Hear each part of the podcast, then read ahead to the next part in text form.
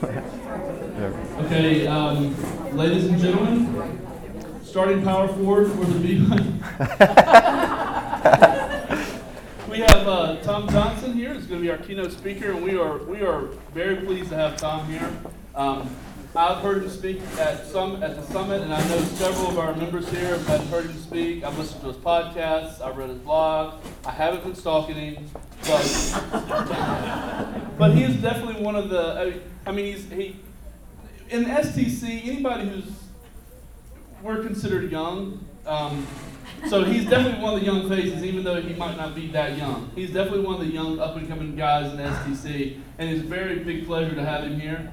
Um, and um, we had a great dinner last night, conversation, and uh, he's just a great person to talk to. If you if you get a chance to talk to him afterwards, I definitely recommend um, stopping in the hall and, and, having a few words with him. But uh, uh, Tom's ready to come up and, and do his keynote. Uh,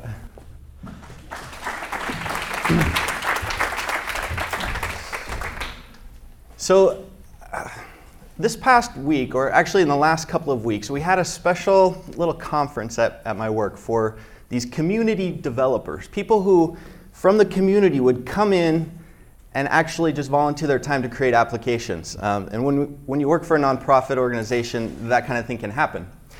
And as part of this conference, one of the tracks or one of the sessions was a technical writing deep dive session. And my colleague and I were asked to kind of lead this session. And we started to think a little bit more about who exactly would be attending the tech writing deep dive. These were all developers who were coming. And we thought, are technical writers going to show up out of nowhere and just uh, you know, be these professionals who had taken off a couple of days to come work on these projects? And the more we got to thinking about it, we started to realize that this, this tech writing track or this session was really reserved for all the developers who weren't really developers or people who couldn't code. Uh, if somebody couldn't program, couldn't design an interface, well, then let's stick them in the tech writing track because at least they can write. And as my colleague and I were, were talking about this, we were like, yeah, that's probably what this track is all about. You know, we're going to get people who have never done tech writing before, this is where they're going to put them. And uh, as we started to talk about this, and we started laughing because you, know, you, can't just automatically do everything we do, right? Um, it, it, belittles our profession. And, and, and, at the same time we were laughing, we are also kind of turning red in the forehead because it's one of those maddening, frustrating things when people say, oh, anybody can write, you know, just a writer. Uh, everybody has that same basic skill set who, who graduated from college. And um, I, I, noticed, after this, the, the actual conference took place, it, it was true. About two thirds of the people who showed up had never done tech writing before. There was a real estate guy. He was like, ah, I've written tax stuff. I can do this. And um, it, it taught me, or it brought to my mind, the fact that because our reaction was so kind of severe towards this accusation that anybody could write, this is really a sore point among technical writers. This is really something that cuts us into the core and it makes us really angry. And uh, this part of what I'm talking about today is this, this um, journey beyond that. Because we all know that technical writers can do more than just write. Uh, we are more than just writers. And how exactly do we move from that position of, of being looked at as just this peon technical writer who has a skill that everybody has, they're just too lazy to do, don't want to do it, to somebody who's more of a key player in a project, somebody who's on center stage influencing things and moving and shaping how, how a product rolls out. So I'm going to start with a little a little story about how I got into technical writing. I was a former teacher. I did some marketing, copywriting, and finally transitioned into technical writing for a better salary. And my first job was at a big financial company, and I didn't really know much about tech writing. So I was kind of at the mercy of whatever people guided me towards and what they explained to me about my job. And I would attend these meetings for the projects I was to document, and these meetings were long and incredibly tedious. Uh, I didn't understand what people were saying. It was mostly the project managers talking with the database people, talking with the testers, and maybe at the end of the meeting, they would take two minutes and say, Tom, is there anything for documentation? you know, no, I hadn't even written anything. I'm just, uh, I'm here. Don't even pay attention to me. Uh, you know, sorry to bother you on your meeting. And, and so it was kind of like this for, for a long time. Um, I'd go to the meetings, I'd, I'd, take notes, try to understand what was going on. I'd come back to my cube and I'd start to document things. And one day, a senior technical writer even, even told me, uh, I, I, asked her, I said, Who should I go to for questions about all this stuff? Um, and she said, Well, there are business analysts you can go to, but they're, they're really busy, so you know, don't bother them very much.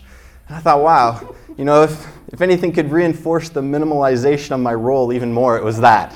Where like I couldn't even go out to people because they were too busy. Uh, I didn't want to bother anybody.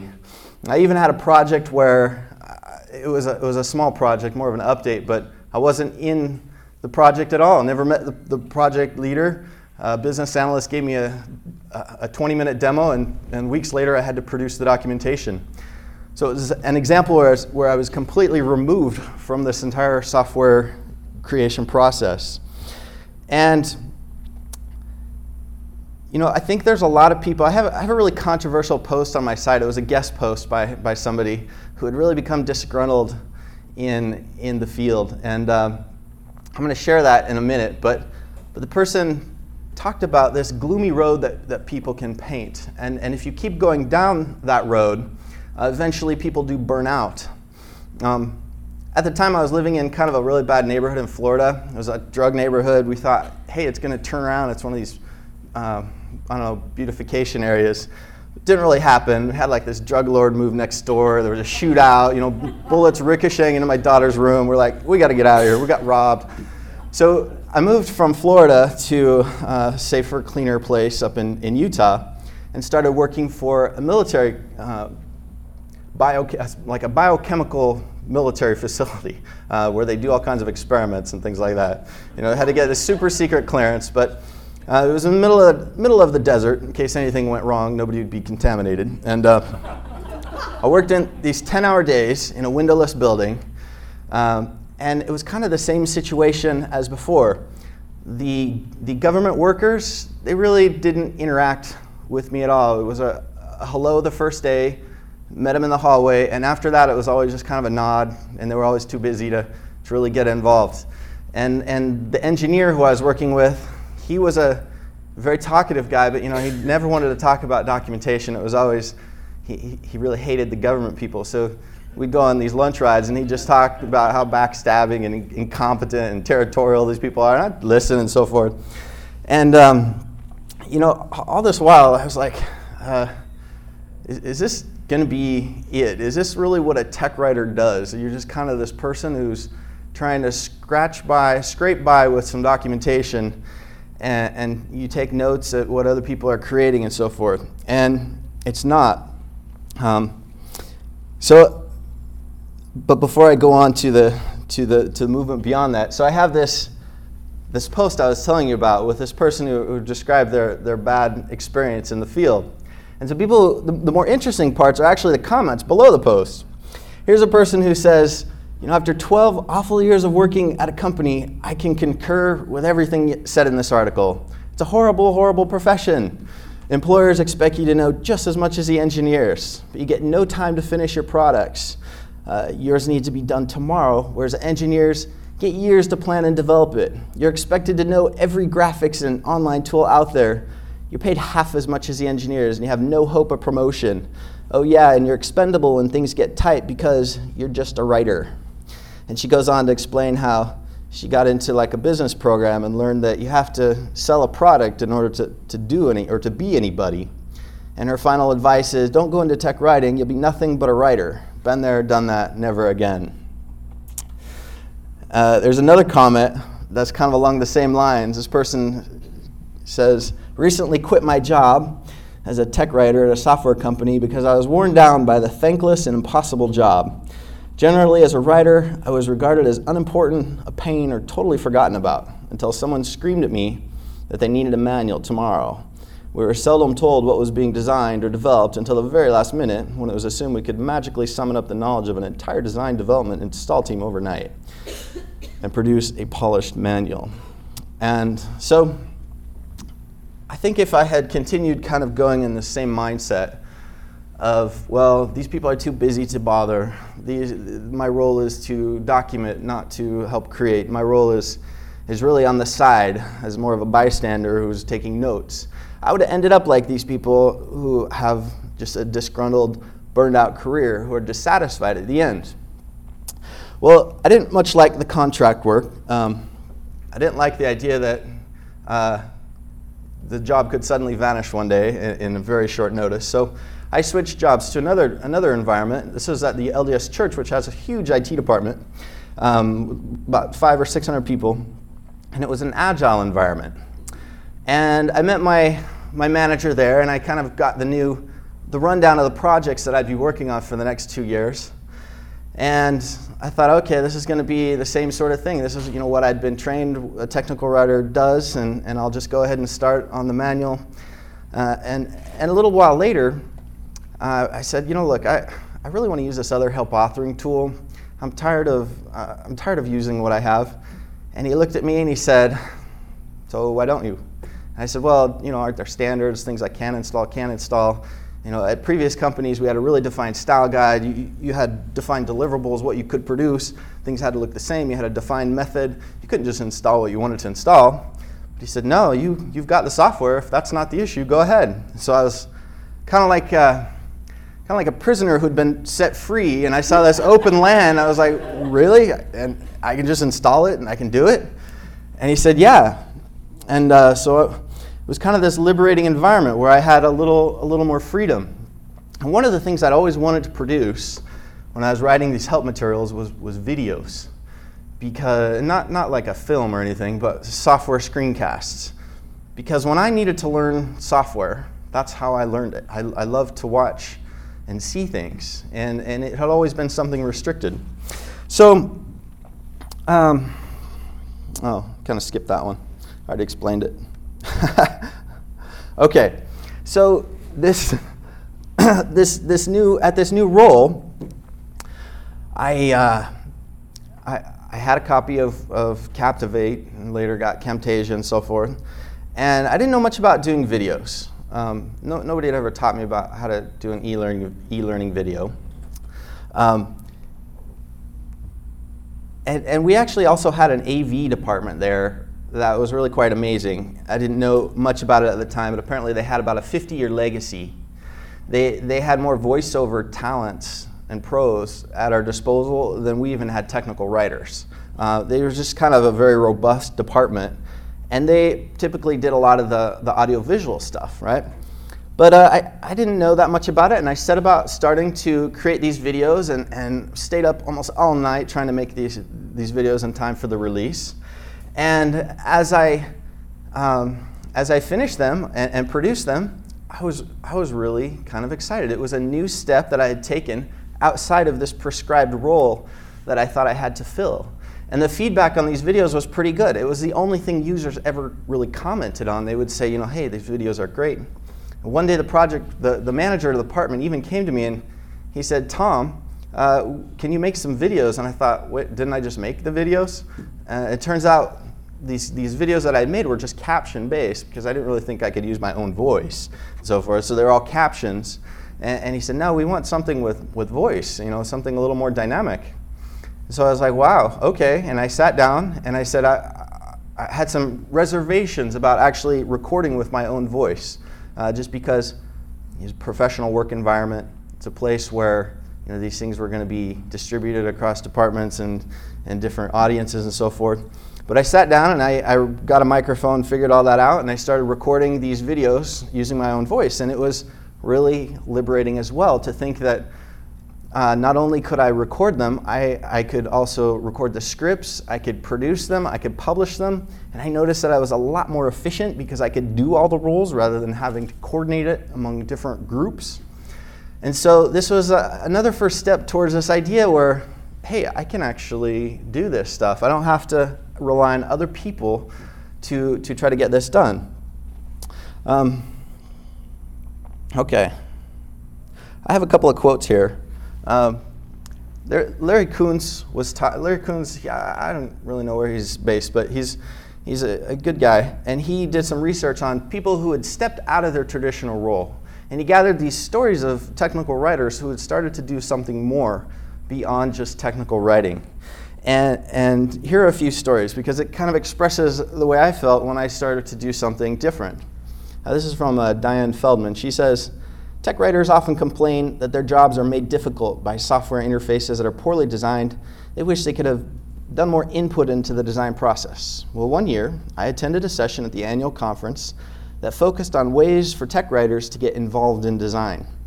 I included a description of this session in the trip report that I wrote up when I came back to the office.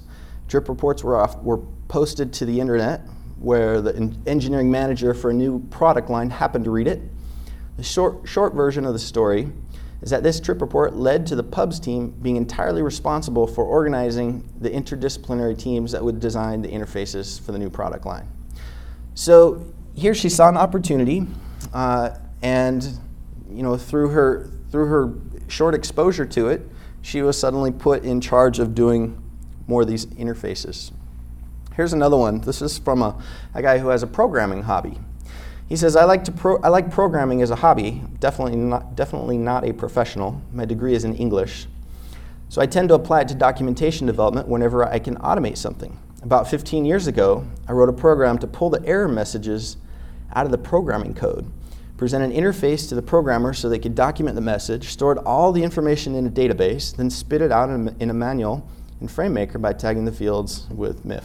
About three years ago, I wrote a program in VBA to find the abbreviations linked them and so forth, and generated the other list. So he, he had this programming hobby. He started to apply it to his current role, and suddenly he's doing, he's like a quasi programmer in, in there. I just have one more. This person uh, moves into um, more of a marketing role. She says, I was hired as a technical writer for a small software team. They had a team of programmers and support staff, but no marketing department.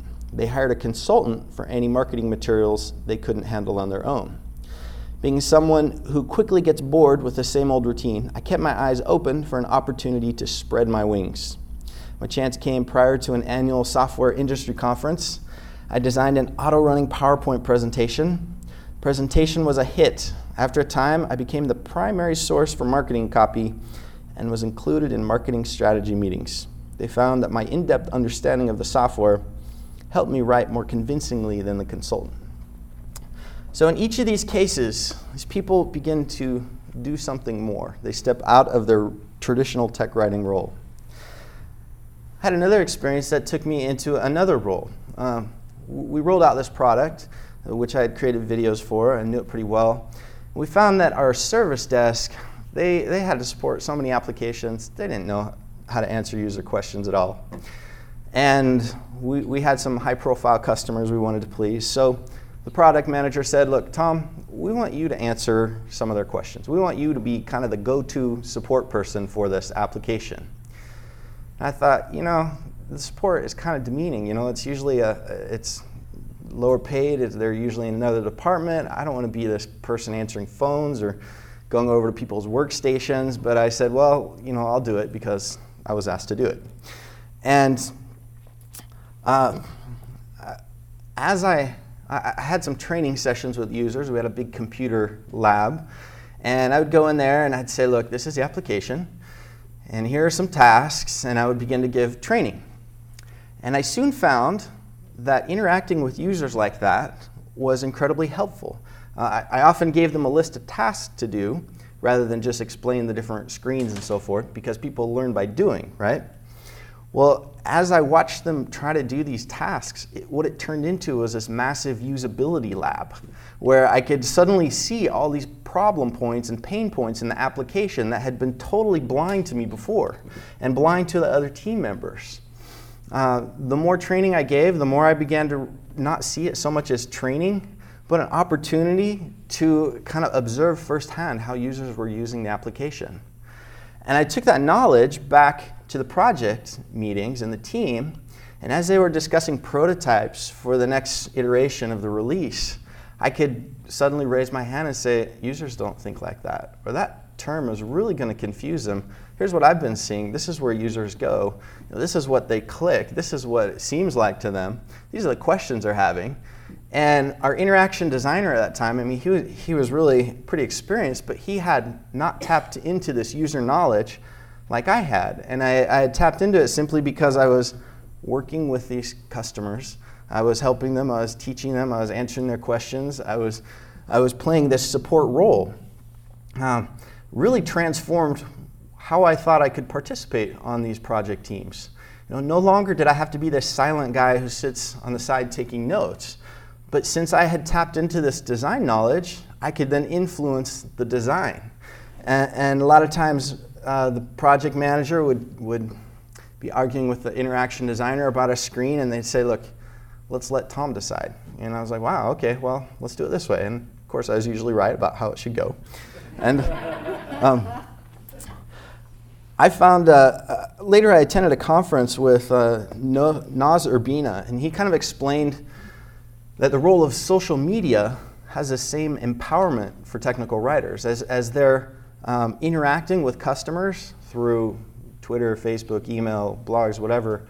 They're also the key holders on this pipeline of data. It says uh, now the, the technical communicator is in essence the key holder on a pipeline of customer data which is essential to product development. So now instead of just giving the manual which goes in the box because they have to, now TechCom has a conversation going on with the client post sale to see where their problems are, see how their customer experience has been with the product over time. Because that conversation is intimate about the details of the customer experience with, with the technology, that becomes very valuable data. And, and I found that to be true.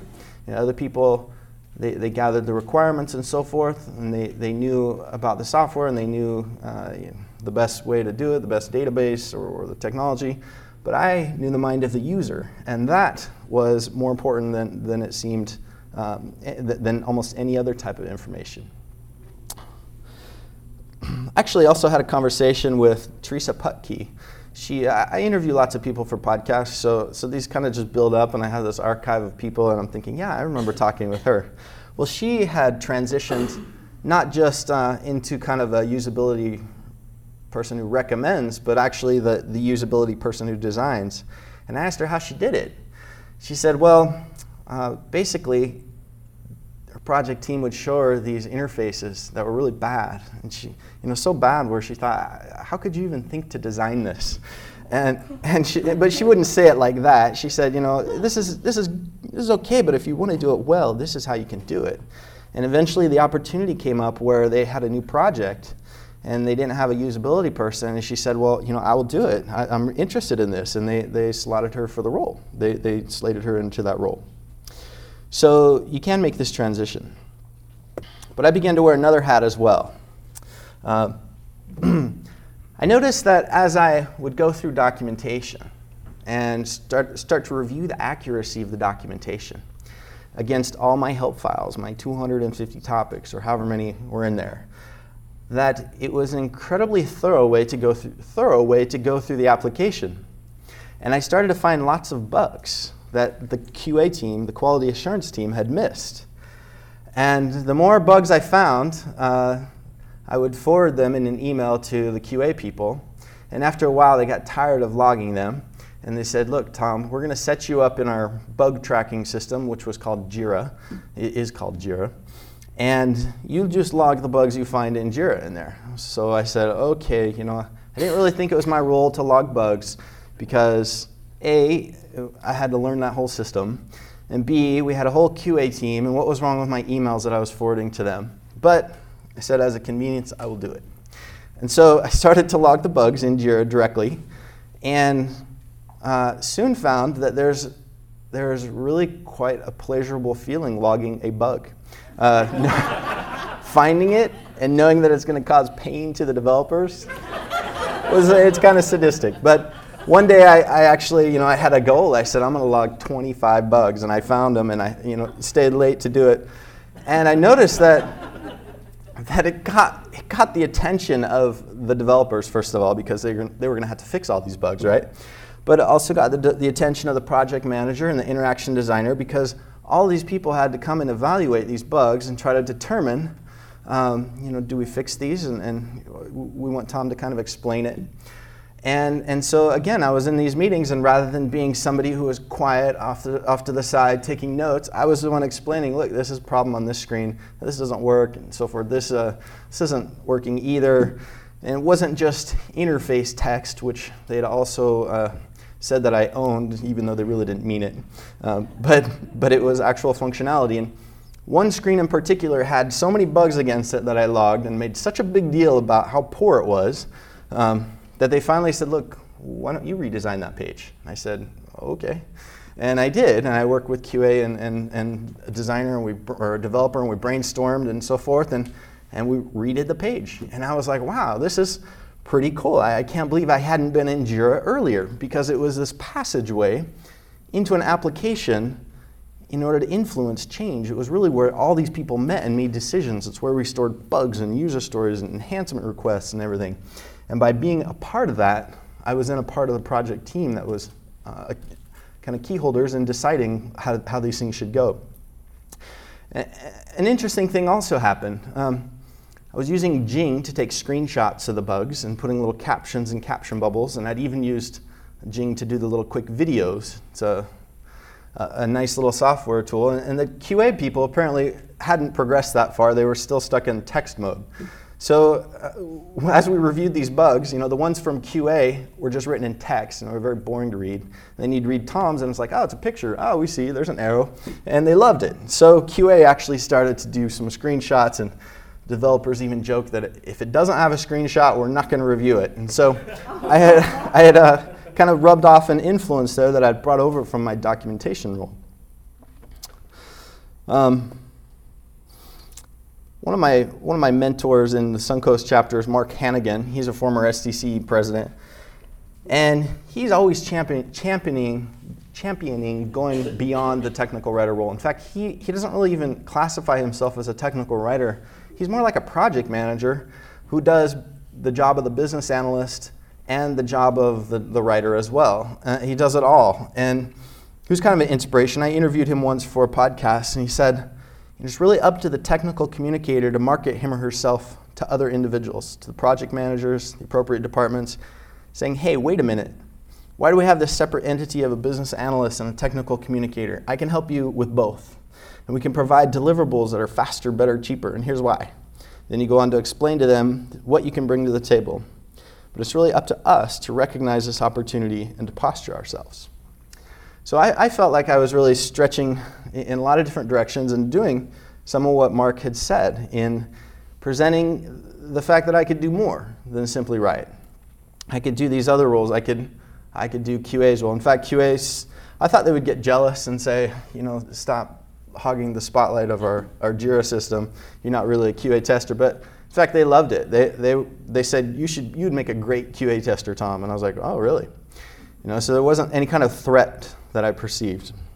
Um, I started to play another role too, and here this is not really a role of triumph, and this is where kind of the story gets more interesting as well. But we have these community projects where people from the community would volunteer their time and effort to create software, kind of like you know you have an Amish community with people who get together and raise a barn. Well, we could do the same sort of thing, but with software. And people from all over, people who are developers, people who are interaction designers, would just volunteer their time. And since I was one of the technical writers um, who was a full time employee, they said, Tom, we want you to kind of, you along with your colleagues, manage these technical writers who are volunteering. So now this new hat was sort of like a wiki manager. And I was somewhat new to, to wikis, and I, I threw my head into MediaWiki, which is what we're using and branded a skin and nearly killed me trying to figure out how to do that. Uh, but I got it to look exactly like our homepage and so forth. And um, actually, I really like to do that kind of stuff, so it was fun. But, but then we, we started to recruit people, and I'd put out little messages saying, hey, this is a great opportunity. You know, this is a hot writing project. You'll build your portfolio, things like that. And we got a couple people. Um, and I, I really have to kind of walk people through it and say, look, uh, here's access, here's how you start, this is what we want, these are the topics, and so forth. And then they kind of disappeared. And, and, so we, we got one guy who, who actually did write some topics. And then later I went in and renovated everything, and then he disappeared.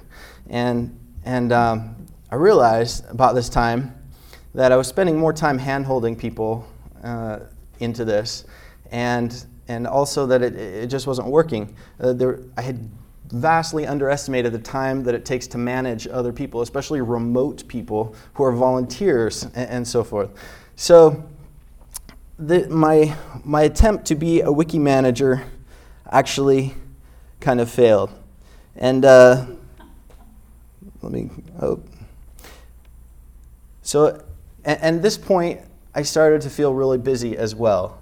Uh, the, this, the fact that I wasn't a very good wiki manager uh, just kind of was the, the starting point. And I started to see that I had spread myself way too thin.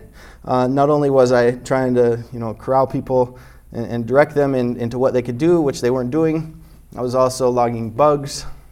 I was also uh, answering phone calls. Uh, I was also um, recording video scripts and writing the help, and also you know, participating in prototype review. And realized that uh, my help was actually slipping. The help kind of was really getting neglected with all these other roles. And in fact, one of the things that escalated this whole crisis of time is that one of the, the users put me on speed dial, I felt, and, and every time she had a problem, she had called me, and, and, it was starting to drive me crazy. And I thought, wow, we're expanding our user base. If, if three or four more people do this, I'm not going to be able to get anything done. And um, so I started to think, uh, you know, should, should a technical writer move into all these other roles and start to do more than just focus on technical documentation?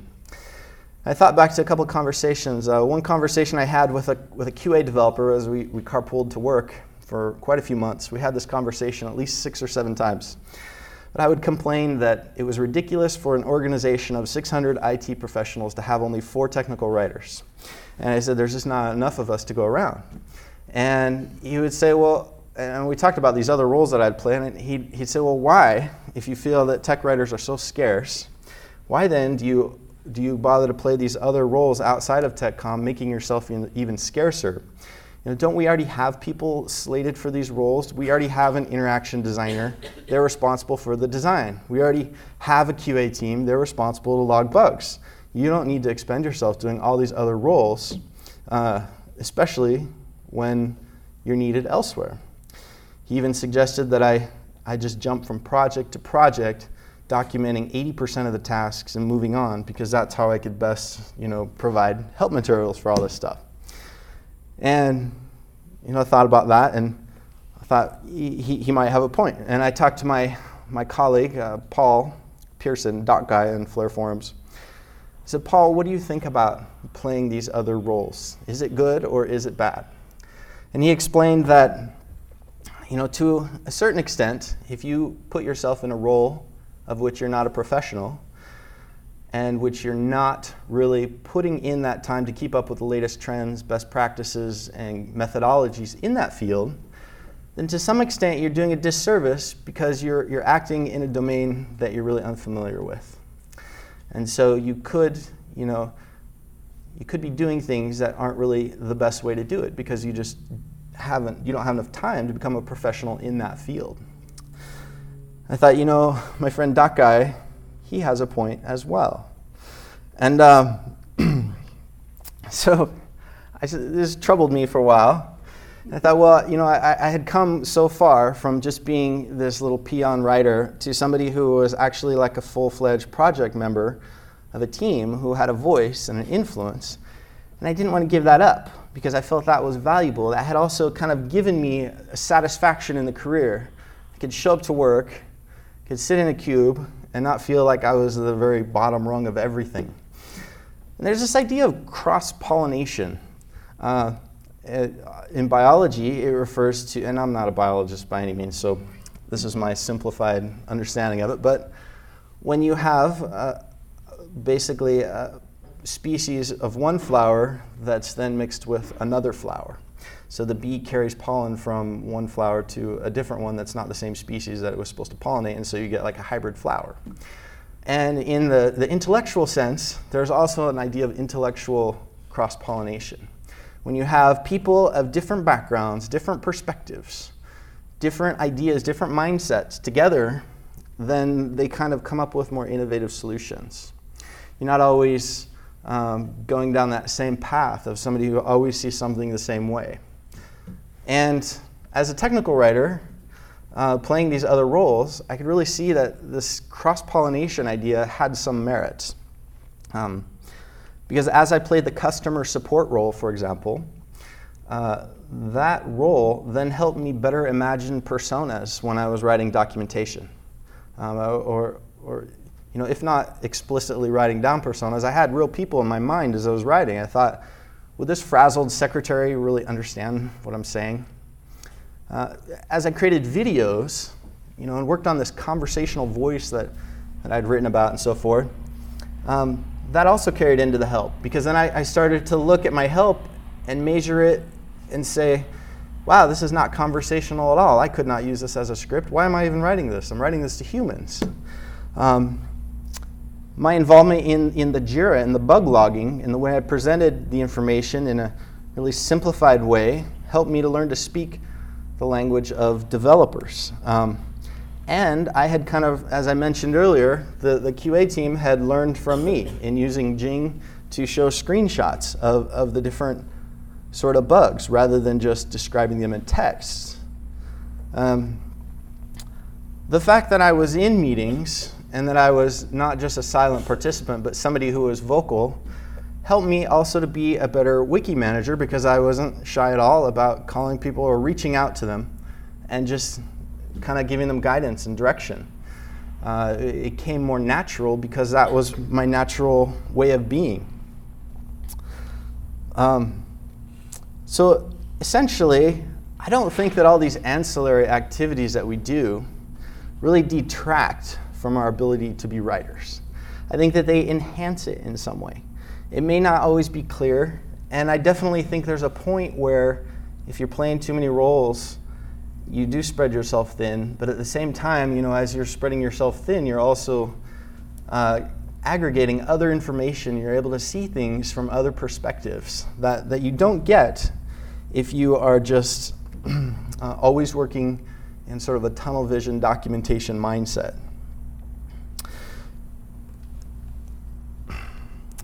Now, um, I actually had a, a, conversation with Mike Hamilton a while ago on Flare 6. It was a podcast that I did with him.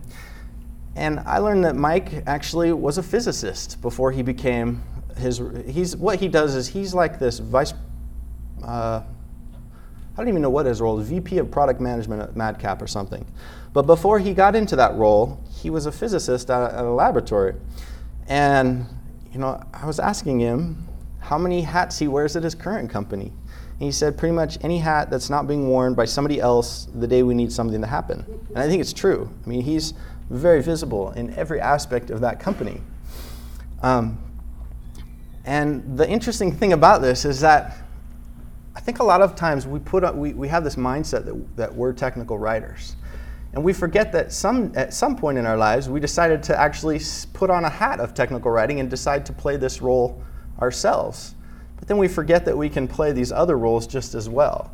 Uh, but, but really, we, we aren't limited to just this set of writing tasks and topics. It's a role in as, as much as any other role is a role.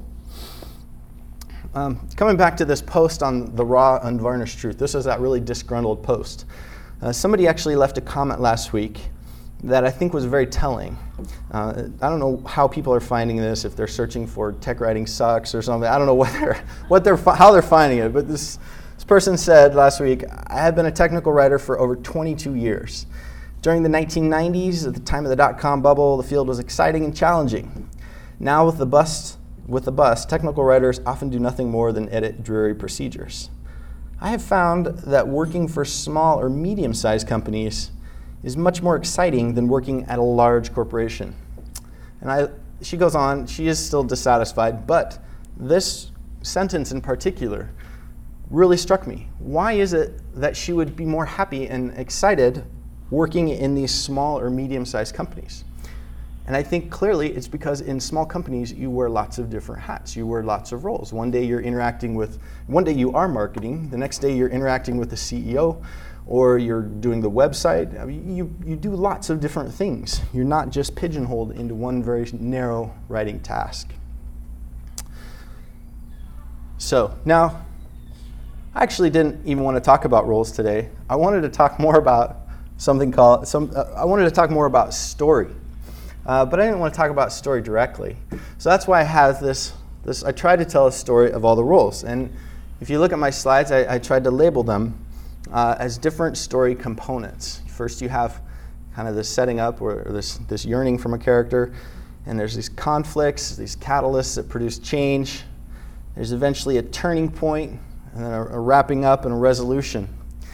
And I guess I'm partly interested in story because I have, my background is in creative writing. It's an MFA, although nonfiction rather than fiction. And so I've always kind of felt like there's something about story that speaks to me. But really, I've, I've come to realize that, that story is, is this magic structure that makes everything work. And it doesn't just apply to writing, it applies to whatever role you're in. Um, in fact, I'm reading a book right now by Whitney Quesenbery called Storytelling the User Experience, or Storytelling for the User Experience. It's actually not yet published. She sent it to me. Um, so I could preview it, I guess. But she's talking about the role of stories in user design. And obviously, that comes into play really obviously with personas and so forth.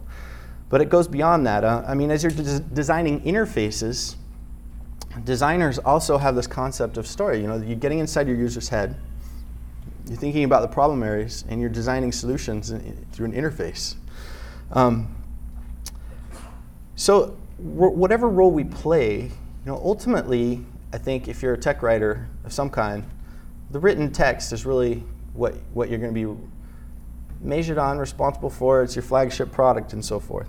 You know, however many bugs you log, however many good design recommendations you give, still comes back to, oh, let's look at the online help, the manual, and we'll evaluate Tom based on this. Um, at least in my mind, that's how the ultimate kind of decision comes is, you know, what did you produce? And so ultimately, we, we, we have this duty to, to do the written word. But how do you make it so that you're, you're more than just that college educated person who can write good enough to pass it off as a skill anybody can do? And I think it's through story. Um, really is uh, what, what makes things work. Um, one of my favorite persons, Ira Glass, is host of This American Life. It's the most fascinating podcast ever. It's all these stories based, uh, that, that they gather and they present, and, and it's captivating because of the story.